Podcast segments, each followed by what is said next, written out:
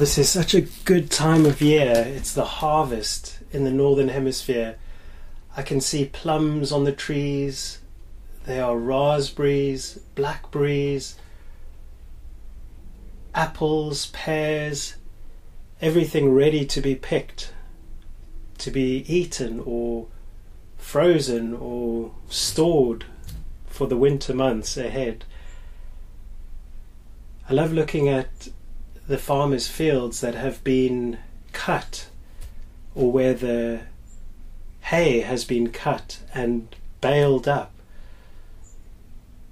Especially if the field is on a slope and you can get a nice perspective of the land and you can see a lot more, where there are these big bales stacked on top of each other like prehistoric towers on the landscape almost a post apocalyptic feel, like everything has been changed and we're left with these tall towers.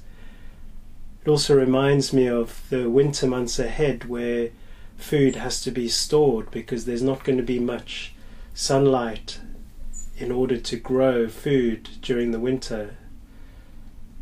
And those hay bales are going to be used for cattle to feed on while they're indoors during the winter. I think it will also be used for other animals like goats and rabbits and guinea pigs. I especially like those round bales, big round. Oh, they're not balls, but cylindrical shaped. And higher than six foot. And when those are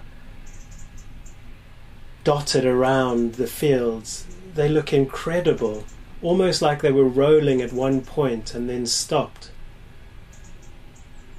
They look especially good around sunset where the sun is a bit lower in the sky and you can get a, a lovely golden yellow hue against those bales of hay.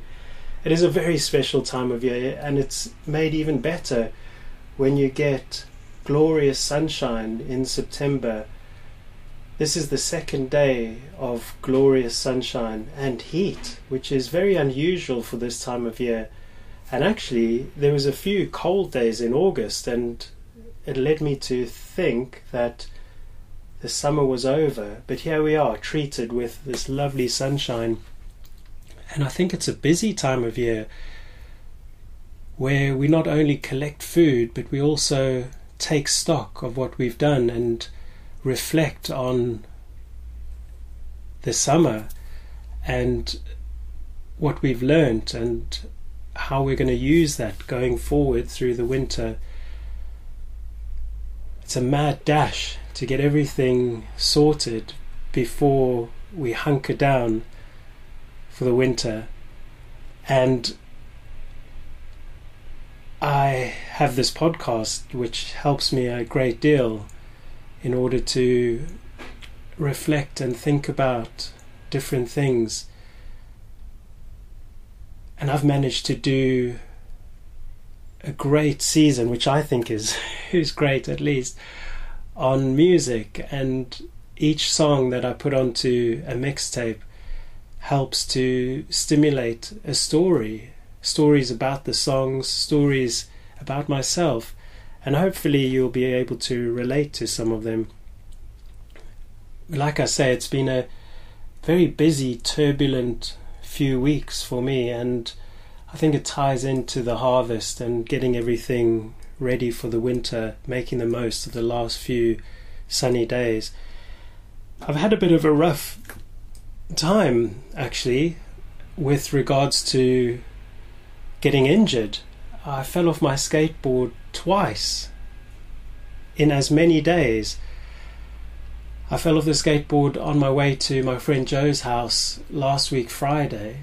I was going along and the wheel must have hit a stone and the board stopped dead in its tracks and I flew over felt like I was flying over the handlebars of a bicycle. But the weird thing was, while I was in the air, I could actually feel myself flying.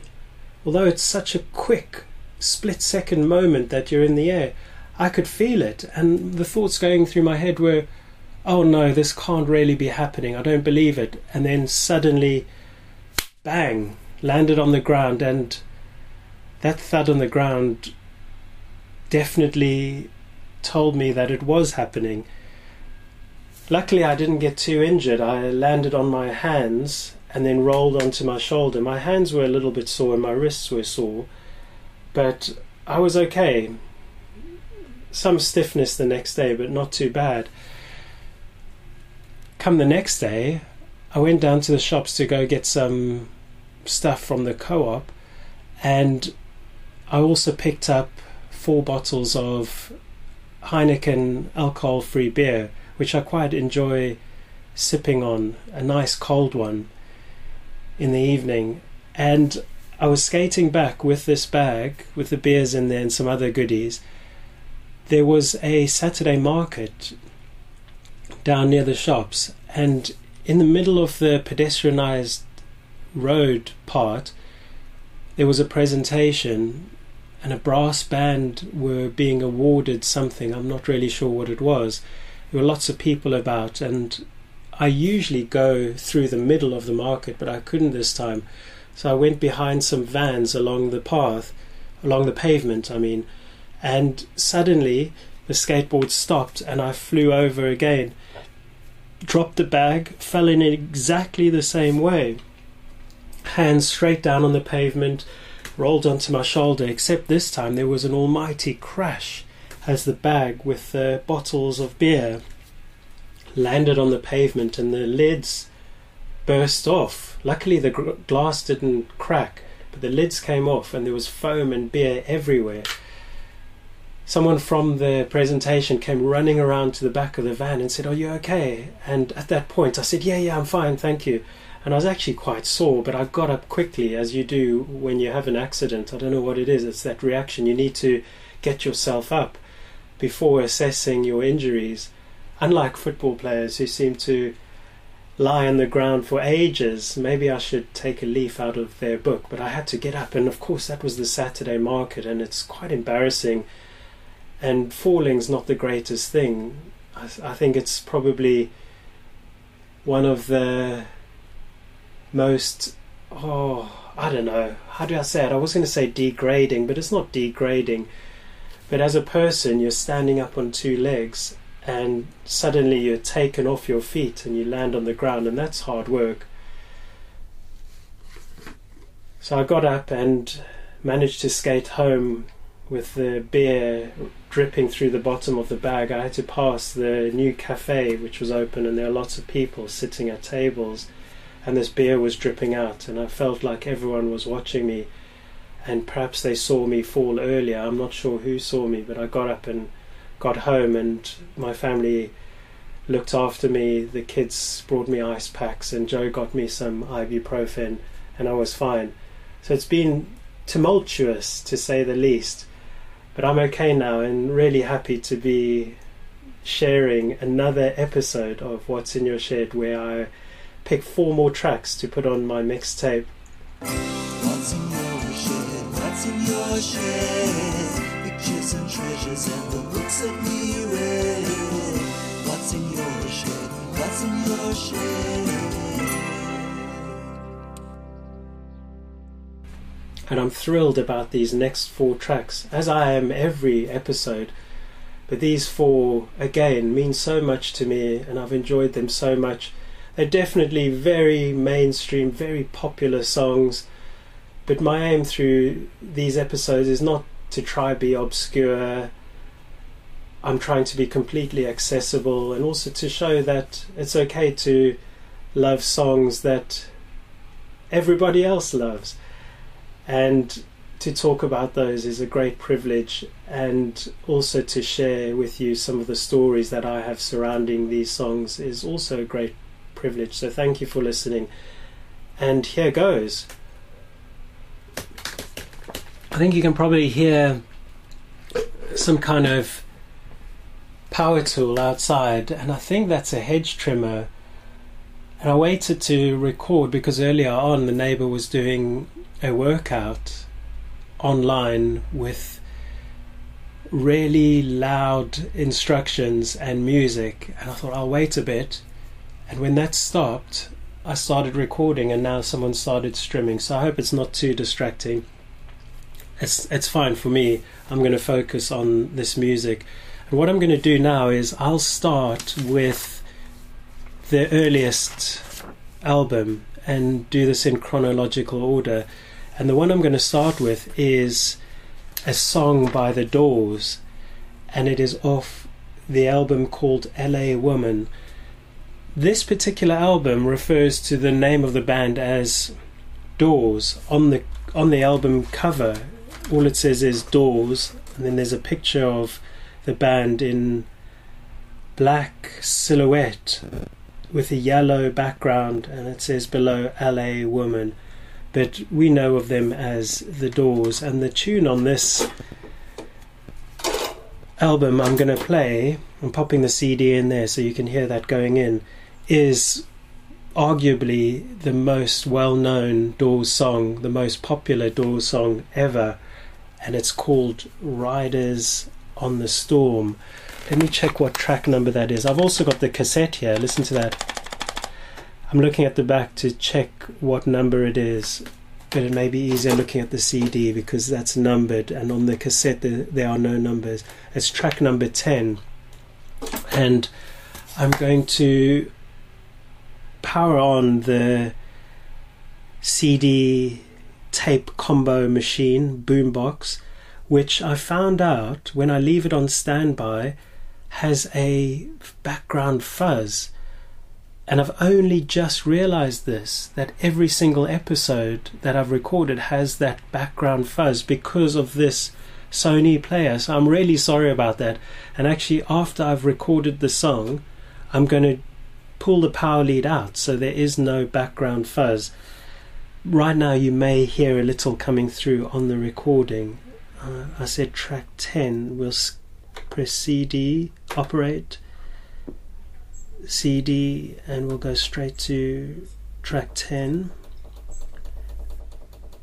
9, 10, and play, and oop, record. Ah, ooh, stop, stop, stop. Why can't it record? Oh, because I don't have the tape in. I'll, pop the tape in. I've got everything prepared here, and I thought the tape was in. We'll pop the tape in on side B because we're already near the end of a 90 minute tape. We're actually on track number 21 of this season. So there have been 21 songs. How great is that? Okay, press play again and record. Here we go. Oh, and the introduction where you can hear the rain and the rumble of thunder. So atmospheric, so cinematic with all these Doors songs, I can see the imagery so clearly. Ominous.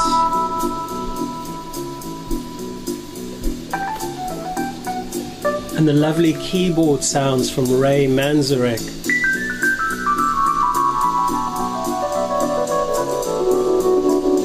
Punctuate the sounds of the rain. Then we wait for the voice of Jim Morrison to come in. Riders on the storm. Riders on the storm. Into this house we're born.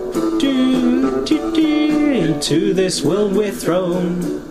Doom, doom, doom, doom. Like a dog without a bone and Riders on the Storm. Oh, I love this song so much, and this is off their sixth studio album, believe it or not. Five previous to this.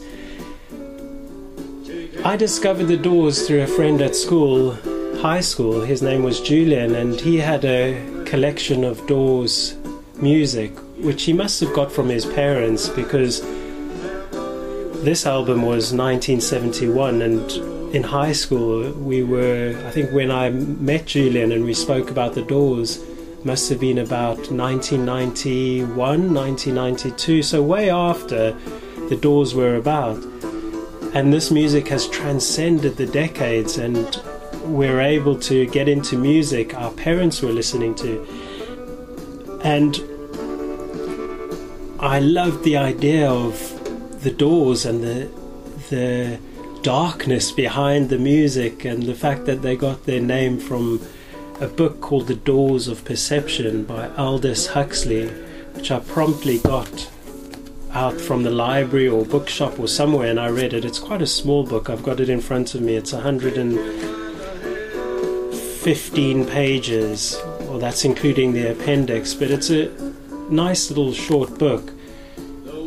And on the back, I'll read what it's about. One spring morning in 1953, Aldous Huxley took four tenths of a gram of mescaline, sat down and waited to see what would happen when he opened his eyes, he found everything, from the flowers in a vase to the creases in his trousers, was completely transformed. He describes his experience with breathtaking immediacy in the doors of perception. In its sequel, Heaven and Hell, he goes on to explore the history and nature of mysticism, still bristling with a sense of excitement and discovery these illuminating and influential writings remain the most fascinating accounts of the visionary experience ever written.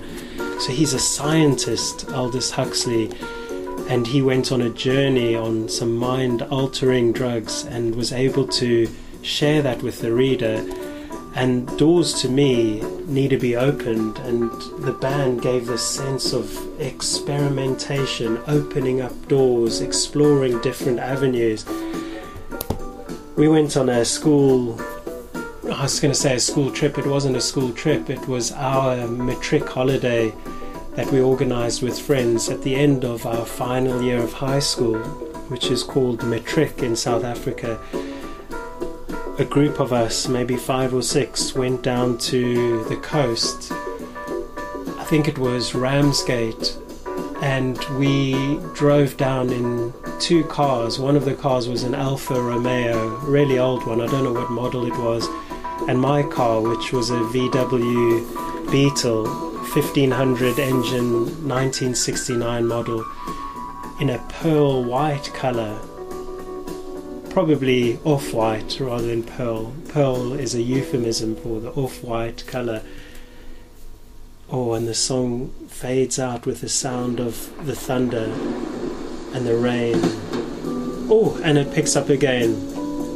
Long instrumental pieces which carry you along, full of atmosphere, full of love. Oh, isn't that wonderful? And we drove down, it's about an eight hour journey, listening to various CDs in the car. I had a CD player that connected to a cassette.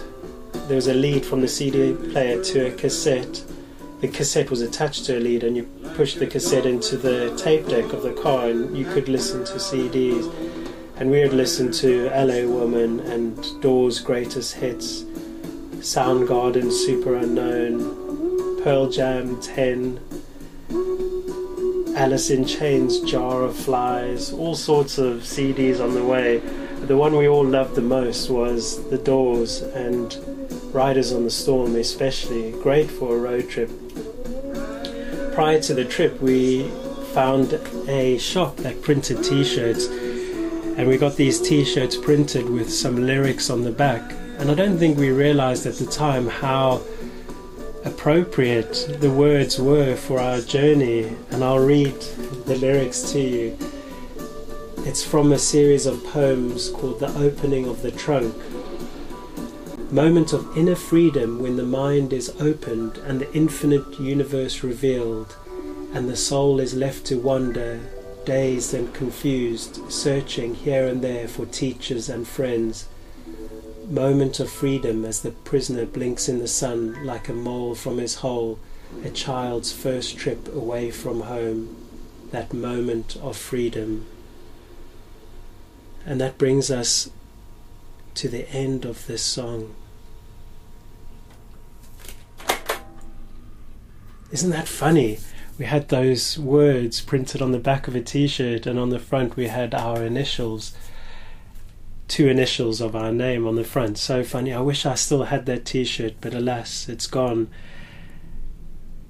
Another Doors memory was a club called The Doors on Marshall Street in Johannesburg. And I think the area of Johannesburg was Braamfontein or Hillbrow. It was very central. And this club catered for heavy metal, rock, sometimes dance, but it was known as a headbangers club with loads of rock music. And of course, being called the Doors, they would have to play some of the Doors music, and usually that would come on much later at night. And we'd go down there in the Beetle again and park under the Carlton Centre, which is a very tall office, accommod- like flats combination, very tall building. And we'd go into the underground parking and then make our way above ground and go into the Doors Club. Very dark, big rectangular space with a dance floor in the middle and a balcony all the way around the dance floor, so you could stand on the balcony and look down on the dance floor, which was always fun to do. And that was the Doors Club. It is no longer. I think it's dilapidated. I don't think there's a roof on it. A friend of mine sent me a photo he found on the internet of the Doors Club with no roof and all these plants and trees and weeds growing up through it. Nature had reclaimed it. One more thing about this song, Riders on the Storm, is it inspired a film called Hitcher, which was a 1986 film which based their whole story on the lyrical content on, of Riders on the Storm. And that's a film we showed at Cinema Under the Stairs, which is an underground cinema which I am part of. There's a group of six of us, and we show films on the last Monday of each month in a different location in the city of Oxford. We used to have a semi permanent base called the Cellar, which was off Cornmarket Street, and it was actually underground. Beautiful place, very historic. Played host to some really good bands, Supergrass being one of them and Ride being another, two really good Oxford bands. And that was sold on and it's closed down no longer. We show some films at other venues, and one of them is the Tap Social Brewery just down the road from where I live. And we actually showed Hitcher, and we did a podcast episode on it, and I created a song based on Riders on the Storm, which I sang. Sorry, I need to get a drink of water. I changed the words up a little to apply to the film, and I sang on the night. And actually, I'm paging through my notebook. Oh, you see, I need to power off the CD player to stop that fuzz. Oh no, I hope it's not too bad. I, I guess all the episodes have had it, so it shouldn't be too much of a problem. There's a little marker I have. Where is it? It's it's a after eight mints sleeve. These wonderful chocolates called after eight. They're very flat, and inside is a creamy minty paste. But they come in these beautiful little sleeves, and unfortunately the sleeve is tiny, so it would have fallen right down. I found it last night. What's going on? Let's see. Nearly there. Oh. Oh, there we go. I called it Driving in a Storm. And the song obviously refers to a hitchhiker. There's a killer on the road, and someone picks up this killer. And the song I made was called, I could say, Driving in a Storm.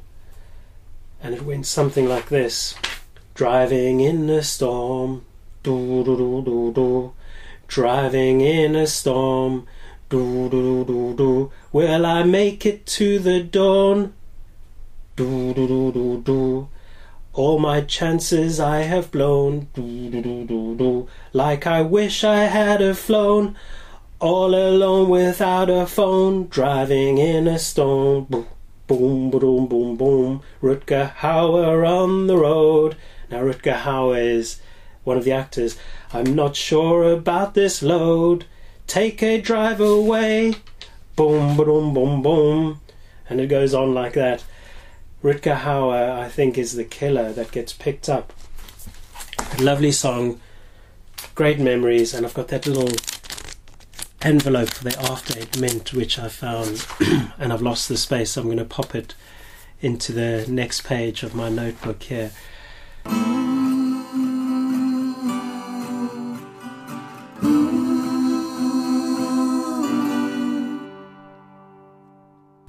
Next song, which I'm going to share with you, is an 80s song, and I'm checking which one comes first, and it's a song off the album called Born in the USA by Bruce Springsteen. And I'll pop the CD in. The so- oh, it's actually not on a CD. I have to confess, this particular one I've got on vinyl and cassette, but I don't have it on CD. So I don't know how I'm going to record from CD to tape. I'll sort it out after this podcast. I'll get a copy of it from somewhere. I know our local library loan CDs. Oh, that's naughty, isn't it? To tape off a CD. I don't know. Anyway, it's one song. I'll get that sorted. But for this particular track, I'm going to play it on the record. And the song is called Downbound Train. And it's my favorite song on this album, Born in the USA. I've got to count the spaces on the record so I know where to put the needle down. One, two, three, four, five and I'll play it on there so we can hear it. Oh.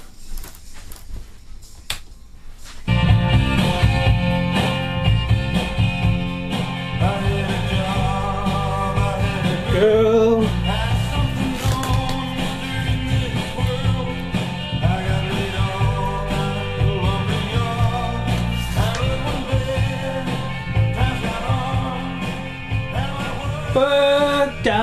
Car wash where it all does is rain. Don't you feel like you're a rider on a downbound train? I said, Joe, I gotta go. We had it once, we ain't got it anymore. She packed her bags, left me behind. She bought a ticket on the central line. Nights as I sleep, I hear a whistle whining. I feel a kiss in the misty rain.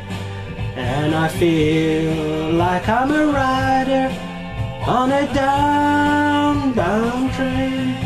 Isn't that funny? The last song was Riders on the Storm, and this one is Downbound Train, and the lyrics I'm a rider on a downbound train. This album was released in 1984, June 1984, and I was seven years old when it was released. I discovered it when I was eight years old in 1985. And I remember this because I was in Standard 1, which is the third year of primary school in South Africa. I know the names of the years have changed now. It's probably grade three or something, but I was eight years old, and a student teacher came to my classroom and asked the teacher if she could speak to me. And I didn't know what this was for, and I agreed, and I followed the student teacher out of the classroom, and we sat outside. And I remember the steps I was sitting on, these concrete steps and I was holding onto the railing, and the student teacher was standing on a lower step, so we were almost at eye level. And she asked me about music and what I liked to listen to, and I said to her, I liked Bruce Springsteen, Born in the USA, and this is actually the first album I ever owned. This particular one. And I've got the cassette tape here, the one I actually had, which is amazing to have. I'm looking at it now. And it's got that iconic cover with the back of Bruce Springsteen with the blue Levi's, black belt with some ornate silver decorations on it, and he's got this red cap tucked into his back pocket. You can see the little red Levi's tab. He's got his white t shirt, and he's facing an American flag. You can see the stripes of this American flag, and it makes me think of the American dream and the wide open spaces. That's the end of the song there. What a wonderful song. And I was kind of embarrassed to say that I liked Bruce Springsteen because I think at the time it wasn't the coolest thing to listen to, or maybe that was a thought I had, and who knows how I arrived there. For a number of years following this, the release of this album, I'm not sure if Bruce Springsteen was that popular. I don't know. I mean, this album, saying that, has become one of the biggest selling albums of all time. So it must have been good. Who knows where these thoughts come in, but I remember being slightly embarrassed. I wasn't sure if I should tell her or not that this was the music I was listening to. I've also read Bruce Springsteen's book called Born to Run, and I've got it here in front of me.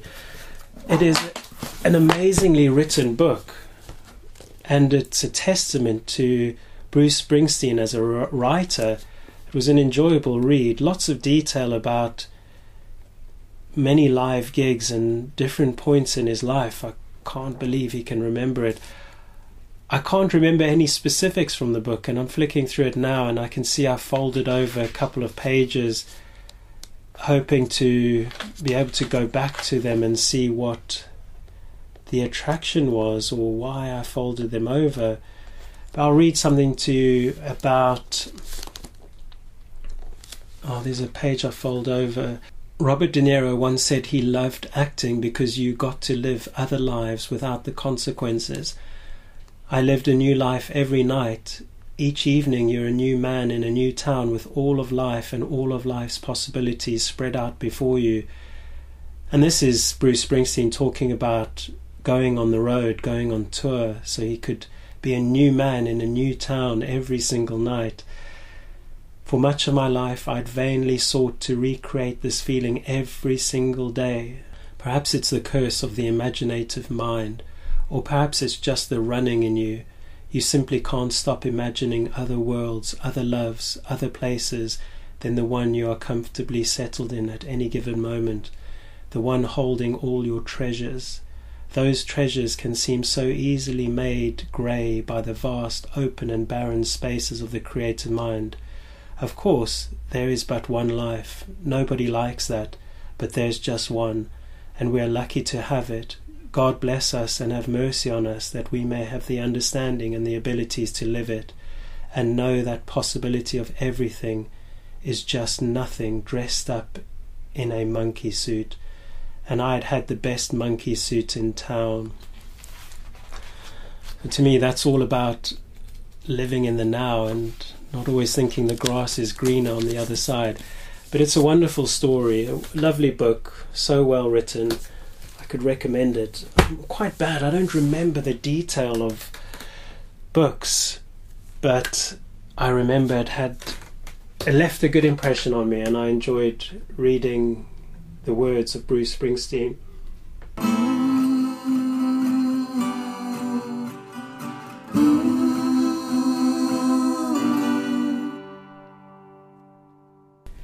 The next song is from an artist called Tracy Chapman, and the album is self titled, called Tracy Chapman. And I'm looking for the CD now, there it is. And the song I've chosen on it is the main hit, I suppose, and maybe that's what's happened with this episode. It's all the main obvious hits, and the one I've chosen is Fast Car I can't get enough of this song. I wish I could sing it just like Tracy Chapman. But no one can. That's the beauty of Tracy Chapman. This album was released on the 5th of April 1988. So, four years after Bruce Springsteen's Born in the USA. And this was her debut album. And I can't work out when I first heard it because I don't believe it would have been legal in South Africa in 1988 in the midst of apartheid. I know at the time in 1988 there was a Nelson Mandela 70th birthday tribute at Wembley Stadium in London where loads of musicians came and performed and it was an anti-apartheid concert and Tracy Chapman was there and performed and I'll I'll get onto that performance in just a moment. But I don't believe this this was allowed so I must have discovered it around 1990 91 when apartheid was being dismantled and we were getting more music and music from black artists as well. So I I struggled. I couldn't work it out. But I'm so glad I've heard it and it's going onto my mixtape. I'm going to plug the power in and we'll get this going. I'm pushing the cord in the back and operate CD, and Fast Car is the second track on side one. Play, record, volume. Oh, every song has such beautiful guitar sounds. This is a. Oh, the tape's finished. I'm going to stop there. And luckily, it didn't stop halfway through the song. We get to hear the introduction again, and I've got a second cassette tape ready here to use. Let's go. And I'm going to make sure it's in the right side. One sec, eject. Side A, perfect. And it is track two. Track two, play. And we've got a fresh tape, and this is going onto the first side of the fresh tape here it goes. Yeah, I was saying it's an acoustic album, and it's so lovely to hear the guitar sounds coming through and the pure simplicity of the sound and the beauty of Tracy Chapman's voice when it comes in. Very special to hear. I take her to anywhere. Maybe we make a deal. Maybe together we can get somewhere. Any place is better. Starting from zero, got nothing to lose. Maybe we'll make something. Me, myself, I got nothing to prove.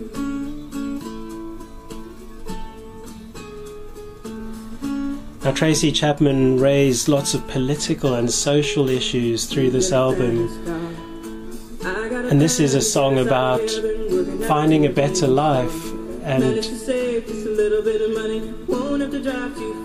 someone working at a convenience store, saving money, trying to get away, trying to see what it means to be living, so trying to get a better life. And it's a build up song, it builds up and then it gets really intense. I was talking about the Nelson Mandela 70th birthday tribute in 1988 and there's an interesting story here about how Tracy Chapman got to play at that concert. And apparently she wasn't on the lineup. I'm not sure why she was there.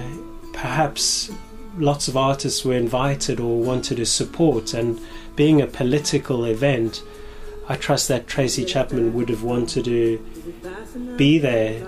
And the story goes that Stevie Wonder was meant to play. The stage was set up, everything was set up, and he went on stage with his band, and he, let me see, I was going to look, I, I wasn't going to trust my recollection of the information I read, but I am, I, I, got a feeling that I belong, I, I, feeling that be someone, be someone. I had a feeling that I belonged. I had a feeling that I could be someone.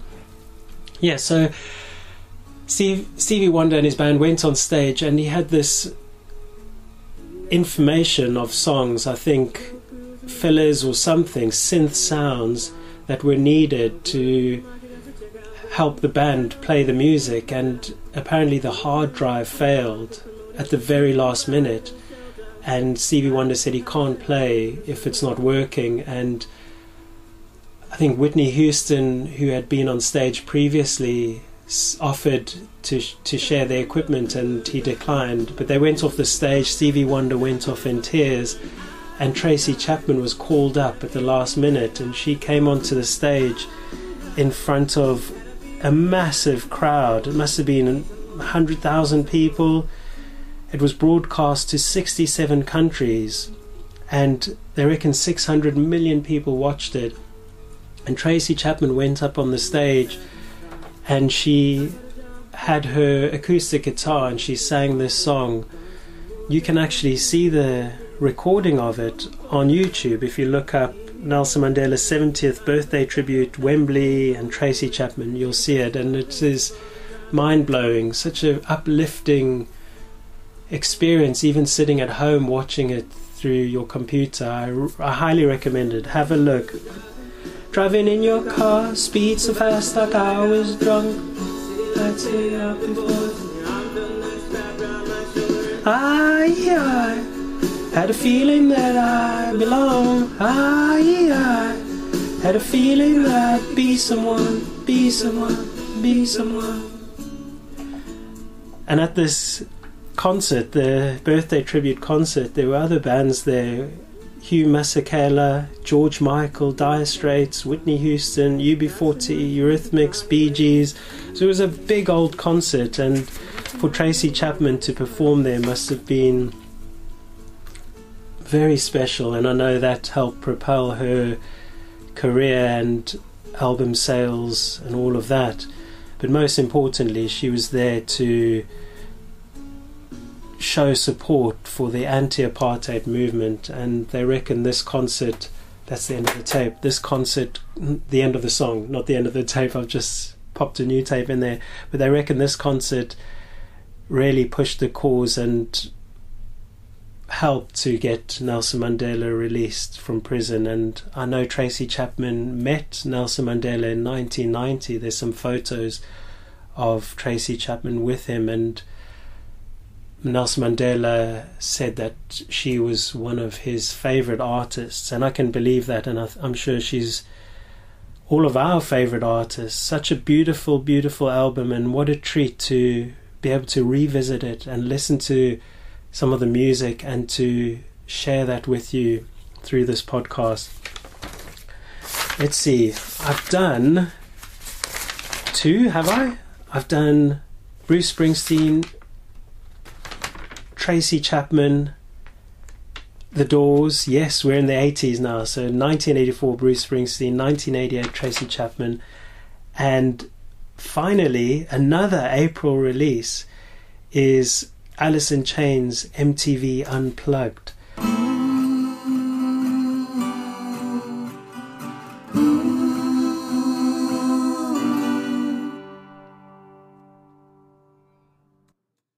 And this album was recorded in 1996, or the MTV Unplugged concert was in 1996. Very similar to the Nirvana famous Nirvana MTV Unplugged. Um, as I said, unplugged. I unplugged the CD player, going to avoid that fuzz sound. I think when things are on standby, they're not completely off, and they they will create some kind of sound, some kind of static.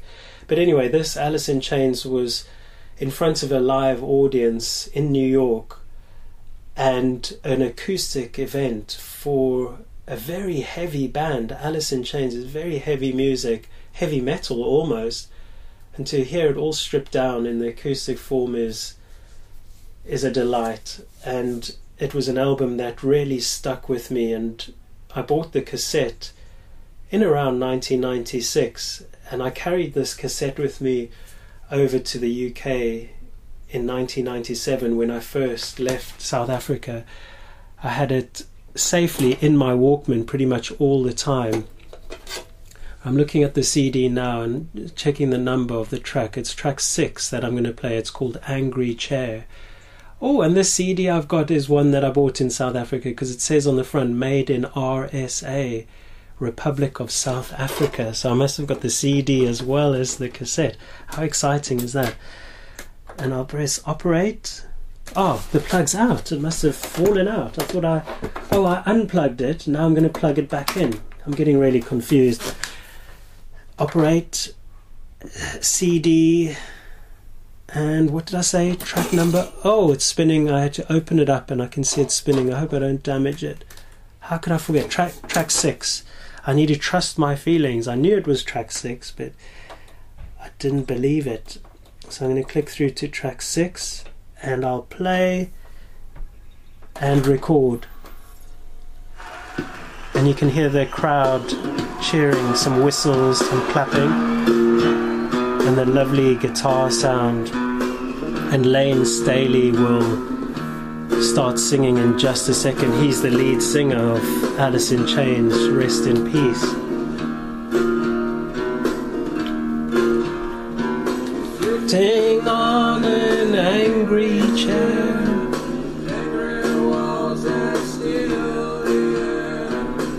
Stomach hurts and I don't care. What do I see across the way? Oh, I'm afraid.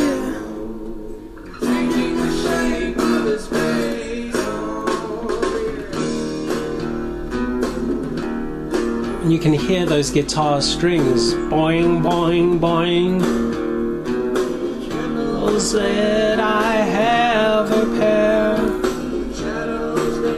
Shadows dancing everywhere, very atmospheric, and I think this song goes really well with the actual night. And I'm looking at the album cover, and the lighting is very muted. There's shades of purple and orange, and then these big pillar candles, really big, with beautifully melted wax down the side. And Layne Staley is on the cover with his dark glasses on and short hair. Previous to this, I think he had long hair and he cut it short, and he's standing there with his dark glasses on. And apparently, these candles, I think I can count about 15 on the picture on the cover, big candles. The story is that he bought them from a shop in Seattle prior to recording this, and they must have cost a fortune because they are really big, big candles.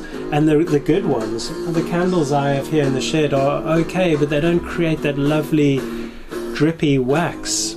It's probably the safer version of a candle. But anyway, this album, particularly this song, remind me of my trip to the UK in 1997, and I actually had a year ticket, I had to return to South Africa after a year, and I spent the first three months in the UK.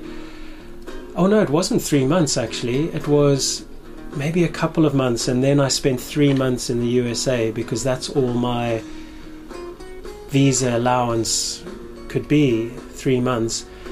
And this cassette came with me everywhere. I used to fall asleep to it in my Walkman, headphones in, and I would fall asleep to it every night. Sometimes I'd get to the end of side A and be able to flip the tape over. Sometimes I'd be asleep before it got to the end. And listening to it now brings me back to that time in the late 90s it was so soothing and relaxing and familiar. I enjoyed it so much. And I introduced it to another friend who I met up with in Liverpool. I was based in Oxford, and then I met this friend in Liverpool, and he picked me up from the train station when I went to visit, and I gave him the cassette to play in the car, and we played it over and over, and it became the soundtrack for that little visit such a nostalgic album. I'm looking at the cassette now, and this is the one I actually had. It's really worn out, but it still works, and the case is still intact. Um, it's a good little one to have. Let's hear the end of this song. Call is to pray. Your knees will pray. Oh. Ah, yeah. And the funny thing is about this album and my love for the songs on there, I press stop and I'll unplug so we don't get the fuzz. There you go. I really loved all the songs on this album and I worked at a tennis club in Connecticut near New York in a town called Darien at a tennis club. And I spoke about this in a previous episode, but I had this cassette with me there and I'd listen to it all the time there too.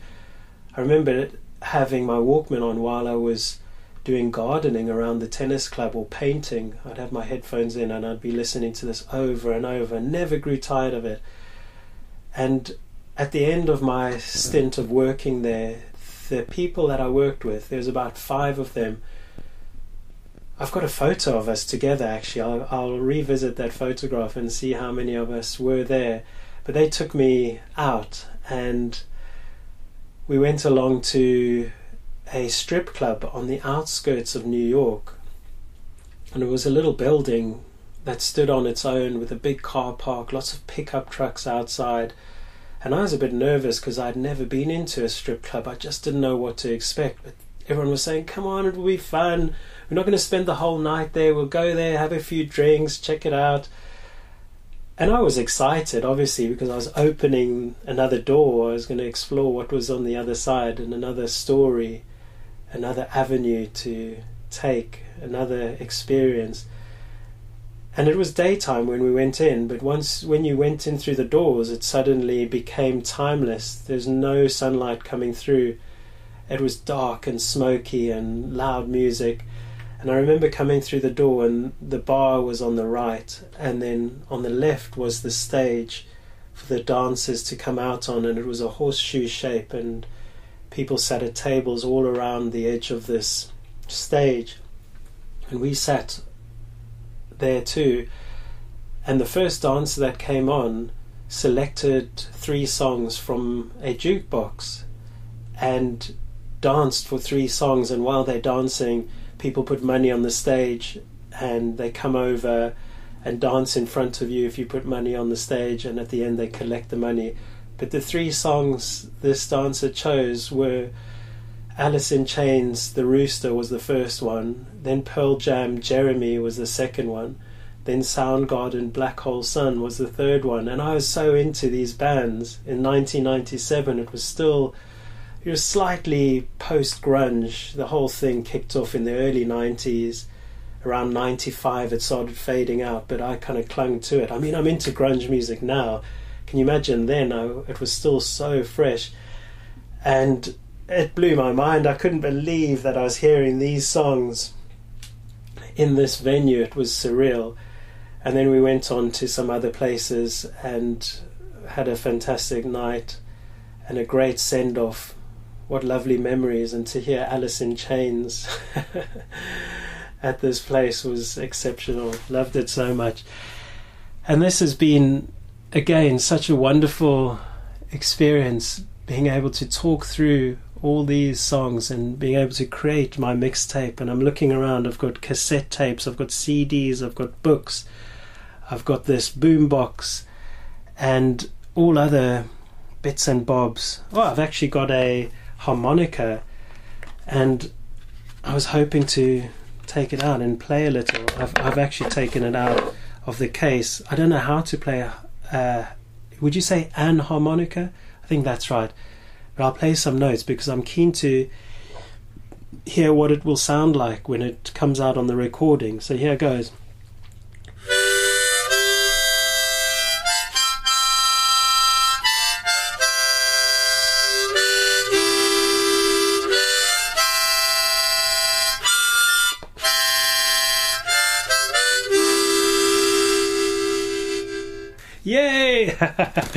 Some little extra sounds for you there. And before I go, I've got one other thing which I want to do, and it's a little surprise toy which I got recently, and I haven't opened it yet. It's one of those ones where you don't know which character's inside, and this one is a Masters of the Universe Eternia Minis, it's called. It's a mini Masters of the Universe character and for those of you who may not have listened to earlier episodes of mine, perhaps a year ago, I started off talking about toys and using toys as portals into conversations. So, toys are a favorite thing of mine, and in some of the episodes, I would open up a toy, something I ordered off of eBay, for example, and I'd open it during the show. And I'm really keen to open this now. I've got some scissors and I'm going to cut the label off, the cardboard label. Snip, put that down there. And there's a plastic wrapping over here. I'm not too keen on this throwaway plastic, but anyway, I'm going to peel that off and see what's inside. And it's inside this plastic, looks like Castle of Grayskull. It is purple with a dragon's face on the front and lots of little decorations. I think it is Castle Grayskull. I'll open it up and see what toy is inside. Here goes. Yes! It is He Man! How cool is that? One of the main characters, or the one you'd always want from Masters of the Universe, and I've got the bigger size He Man, and now I've got the mini one. How cool is that? And it's got a little sword. That's excellent. That's made my day. I'm so happy to have been able to open that now, and I'll put it on display in my cabinet over there. And I will, yeah, get on with my day, and I hope you have a wonderful week. And thanks again for listening. I look forward to doing episode 8 of the mixtape next week. And actually, I will. Oh, episode 8 is. I'm trying to figure out when I'm going to see Nick Cave and Warren Ellis at the New Theatre in Oxford, and that's next week, Tuesday, the 14th. So there's going to be one more episode, episode 8, prior to me going to that event, and episode 9, the final episode of the season will be following the Nick Cave and Warren Ellis concert. So I'll be able to share some of the stories from that concert, and I'm going with two friends, which is really exciting. So looking forward to it. A week today, we are off to see Warren Ellis and Nick Cave at the New Theatre, about a 20 minute walk from our house. How convenient is that? I don't have to get a train or a bus or anything. Could even cycle there so yeah, the final episode, the timing is great for that, is going to include something about the Nick Cave and Warren Ellis concert. I still need to work out what that's going to be. Maybe the mixtape is going to be complete and that episode will be talking about that. But we'll see what happens. Goodbye and thanks again for listening. Bye. open up the strong box. What's in your shed? Pictures and treasures and the books that we read. What's in your shed? What's in your shed?